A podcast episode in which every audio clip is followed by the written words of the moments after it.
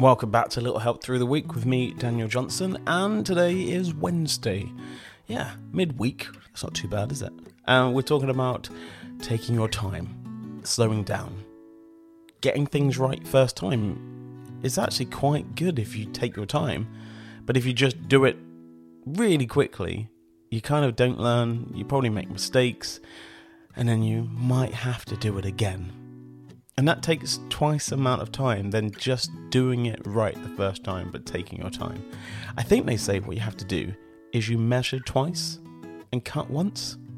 I mean, that's DIY stuff. I haven't done any DIY for a very long time, but that is what they're saying, you know, to make sure you know what you're doing, it is right, and then make that decision.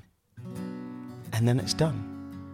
So, yesterday we were talking about writing down a couple of things that you need to get done and how long you think that those things will take to get done. And then adding a little bit more time to it a couple of hours, a couple of days, a couple of weeks, etc. Depending how big the task is that you have written down. And it can be really small or it can be really, really big. But take your time. Don't rush. Don't get angry with yourself. Get it right and you'll see how proud of yourself you'll be. Because you've actually managed your time, and that is what life is about managing your time. Time is so important. So take your time, get it right, and get through that list.